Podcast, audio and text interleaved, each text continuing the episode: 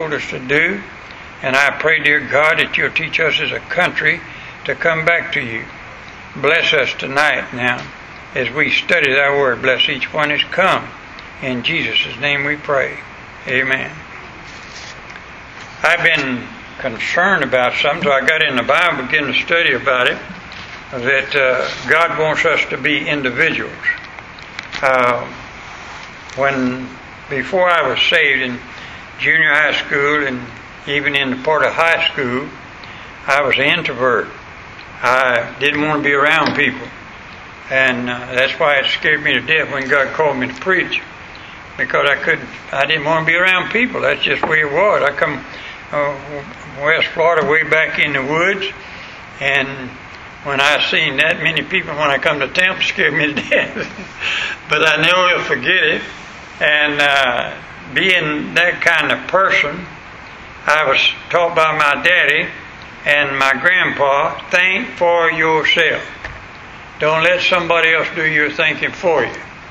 And we're living in a society now that a lot of our people are having other people to think for them.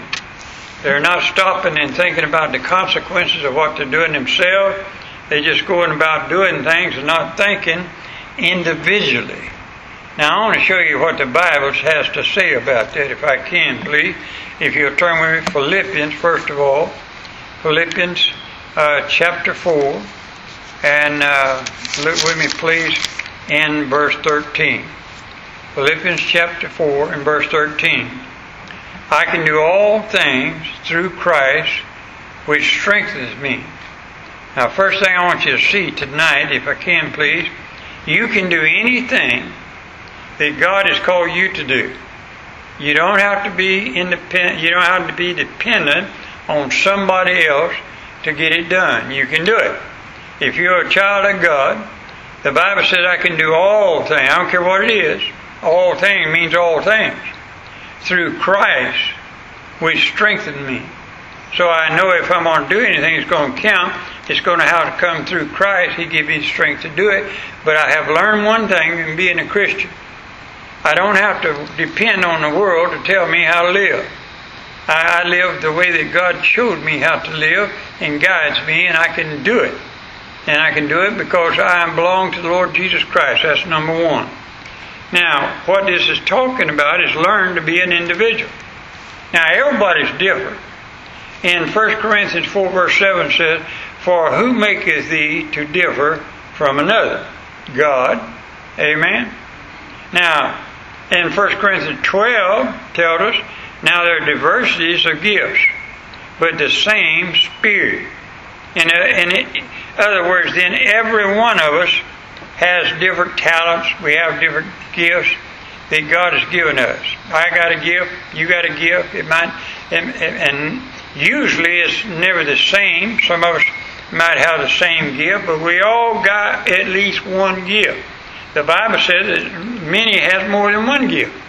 But thank God we at least got one. Amen. And God gave them to us. Now, there are diversities of gifts, but, and this is the part I want you to see, we have one Spirit. You got the same Holy Spirit that I got. Amen? And so we have one Spirit. Each of us has a special gift from God, and we have the Holy Spirit in us, every one of us. In Romans chapter 12, verse 6, having then gifts differing according to the grace that is given to us. Matthew 25, verse 15. And to one he gave 5 talents, to another 2, and to another 1, to every man according to his several ability. I say this jokingly sometimes, but I really mean it. I know why God didn't give me millions of dollars, because I wouldn't know how to do it, handle it. Amen. I said one time, a long time ago, if I had $1 million, I'd be on a mountain in Montana. That's not where God wants me to be. That's where He ain't give me no $1 million. Amen? But it's just, when you really get to thinking about that, God gave every one of us gifts. And He said He gives some 5, some... In other words, God gives you the ability that you need that He can trust you with.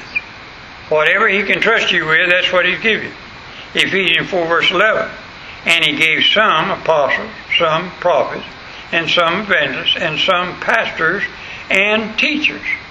He said he didn't give them all the same thing. He makes differences. Each of us has his own responsibility to the Lord. Job 19 and verse 4 said, "And be it indeed that I have erred, mine error remaineth with myself." In other words, I can't blame it on somebody else. Amen? Proverbs 9 verse 12, "If thou be wise, thou shalt be wise for thyself. But if thou scornest, thou alone shalt bear it." Deuteronomy 24 verse 16, "The father shall not be put to death for the children, neither shall the children be put to death for the father. Every man shall be put to death for his own sin." One of the hardest things that I have seen over the years of being a pastor is for a pastor's family and his children, how much the church looks on the pastor's family and his sons and his daughters and so forth. They want them to be little angels, little perfect people. They're not. They're human beings, just like everybody else. And the Bible says that we're not to blame the fathers, we're not to blame the mothers after, and it's very important, but as long as they're under your roof, they're your responsibility. When they move out, they're on their own. And the Bible makes it very plain. Teach them right, and they'll do right. Bring them up in the Lord, and they will return to the Lord. Now, Proverbs makes that very plain. But it's our responsibility to teach them everything we can to do right. But don't hold me accountable for my grown son's sin. Don't hold me accountable for my grown children's sin. Neither can I hold you. But I can hold you accountable for your sin. And so does God. Now, Jeremiah 31 verse 30. "But everyone shall die for his own iniquity. Every man that eateth the sour grape, his teeth shall be set on edge." In other words, if I eat sour grapes, it's not going to bother my son, not going to bother my daughter, not going to bother my wife, it's going to bother me. And the Bible likens that to sin. If we get into sin, we get into trouble. You can't blame it on somebody else. It comes home to you. The second thing I want you to see is learn to be patient. Learn not to make hasty decisions because they can be tragic. I counsel a lot of people that come in my office and just wanting to me to give them some counseling from the Bible. And a man told me this years and years ago, and I've tried to practice it. He said, "Don't ever get upset till 24 hours later. No matter what's going on, wait 24 hours. Especially don't make any hasty decisions for anything for 24 hours. Because after 24 hours, you look at it, well, they weren't better than I thought it was." And that's the truth. And that works. And what he's saying here is don't make any hasty decision. Proverbs 29:20. "Seest thou a man that is in haste in his words? There's more hope of a fool than of him." That explains a lot of the TV programs, don't it? News programs. Proverbs 19:2. "Also that the soul be without knowledge. It is not good, and he that hasteth with his feet sinneth." Proverbs 21:5. "The thoughts of the delinquent tend only to plenteousness, but of everyone that is hasty only to want." Acts 19:36.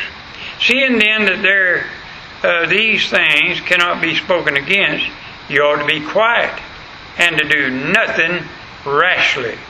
So, number 2, learn to be patient. Amen. Number 3, learn to forget. Did you know you can't go forward in the past? Philippians 3 verse 13. "Brethren, I count on myself to apprehend it, but this one thing I do, forgetting those things which are behind, and reaching forth unto those things which are before." Did you ever notice that a lot of people are always living in the past? They're always talking about what they used to do and what happened to them. They'll talk about somebody that did them wrong, and they're always in the past. It's never today. It's never what I'm going to have a good day today. I settled something in my mind a long time ago. I'm not going to let you or nobody else ruin my day. I'm just not going to do it. I'm going to have a good day today. Amen. I'm not going to go back yonder and think about somebody said about me 10 years ago or 20 years ago, or somebody did something to me and I got all upset years ago about it. I'm not going to continue to roll that around in my mind and concentrate on that all the time. I got enough to do today. I want to think about today and forward. I want to have a good day tomorrow if the Lord don't come. Amen? And so I'll be patient and then learn to forget. Now, Colossians 4, verse 5. Walk in wisdom towards them that are without, redeeming the time. I was reading Ecclesiastes, and you know, time is so precious. It is to me now, especially. I'm 86 years old, and every minute counts, amen? But I remember just when I was a young man, every minute meant something. I want to get something done. I get up every morning, you can ask my wife, I want to get something done today. I want to make this day count for something. And I want to plan on making it count for something. I don't want to waste time. I hate to get in a line. I mean, ain't nobody hates worse than... It makes me think of a bunch of cows going to a trough to eat. You know, everybody's in line. And it's waiting and waiting and waiting. I got in a traffic jam the other day, and I sat there for a good 30 minutes. And I looked at... I said, there went 30 minutes of my life. Right out the window. Just sitting there. Amen? I want every moment to count. You know what? If you're going to do that, then you're going to have to plan on making it count. I want to do something for somebody, or I want to be a blessing to somebody, or just receive a blessing from somebody. I want to make today count.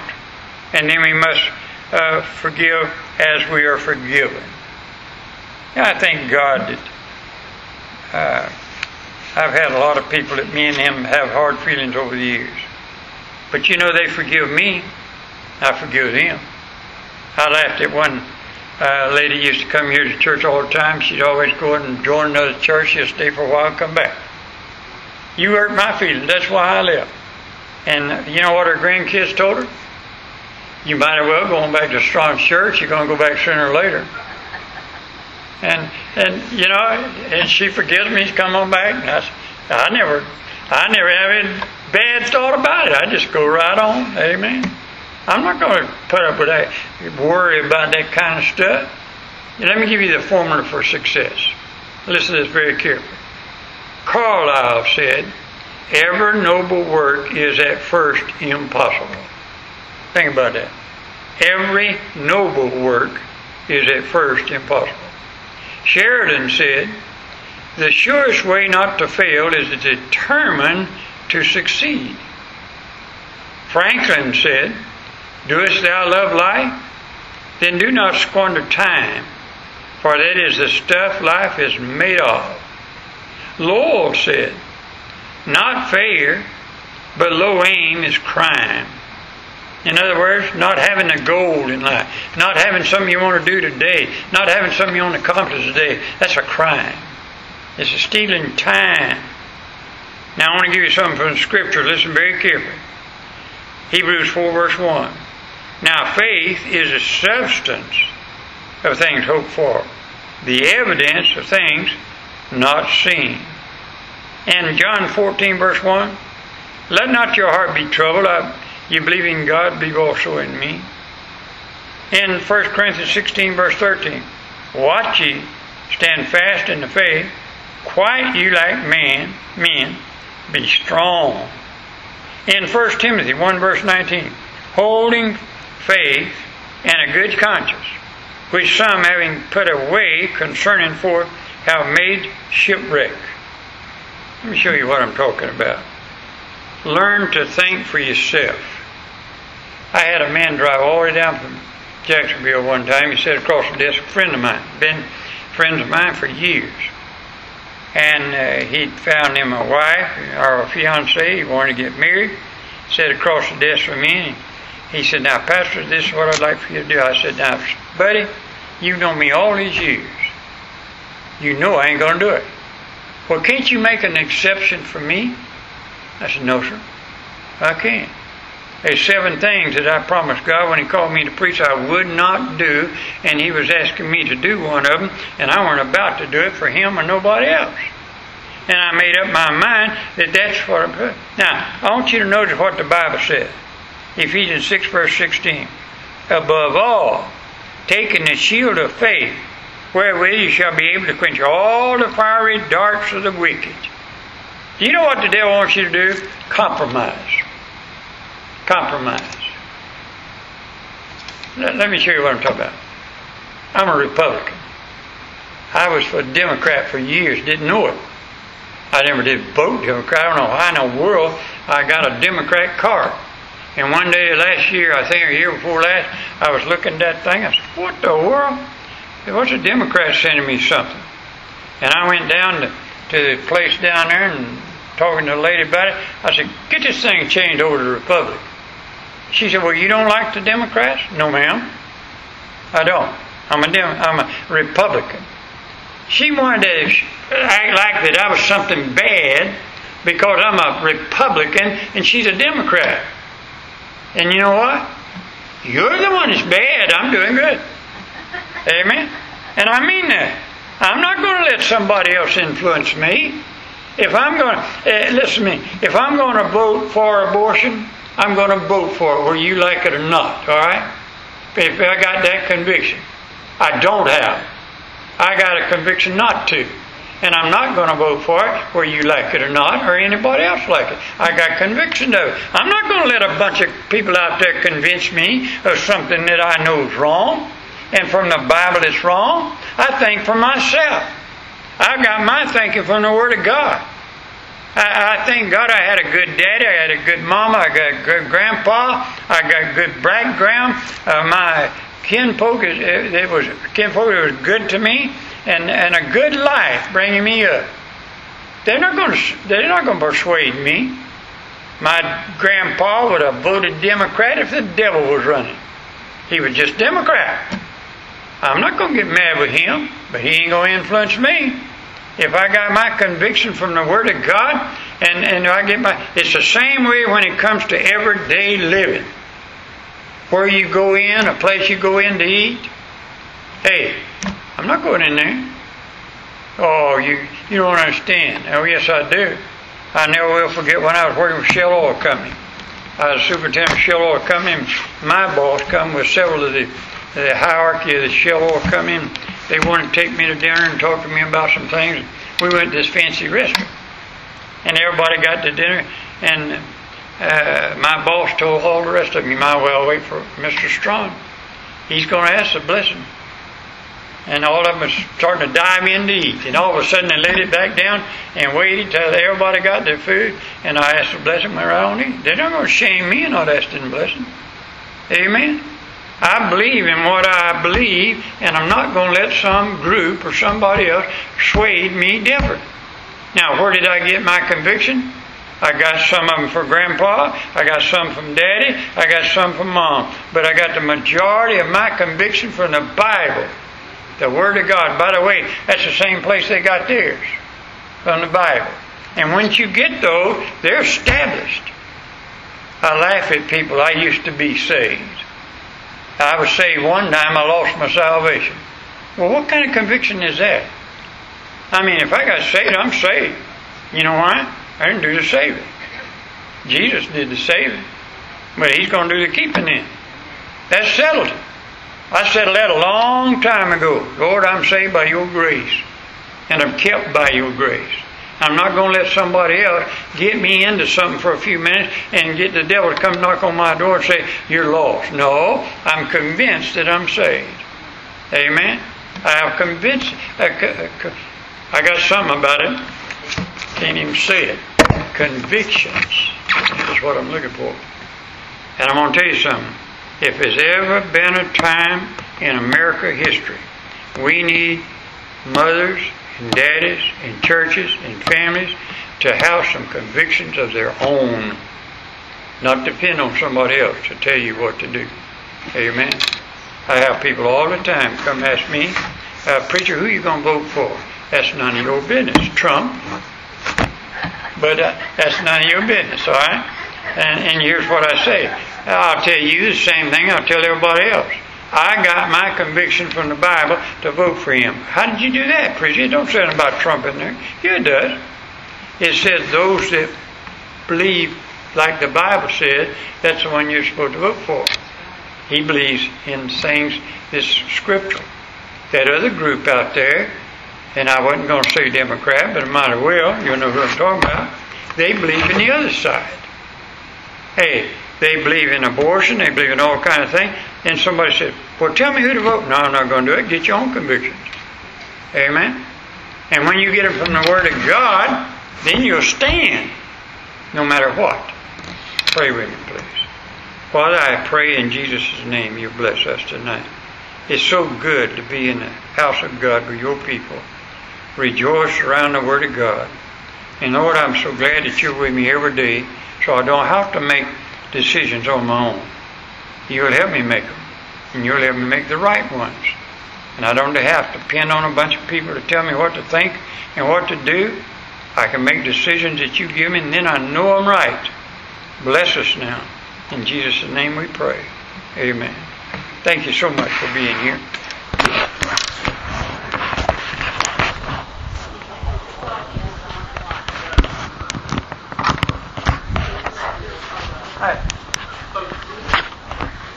I'm going to go this way. I was going to go that way. But if I did, I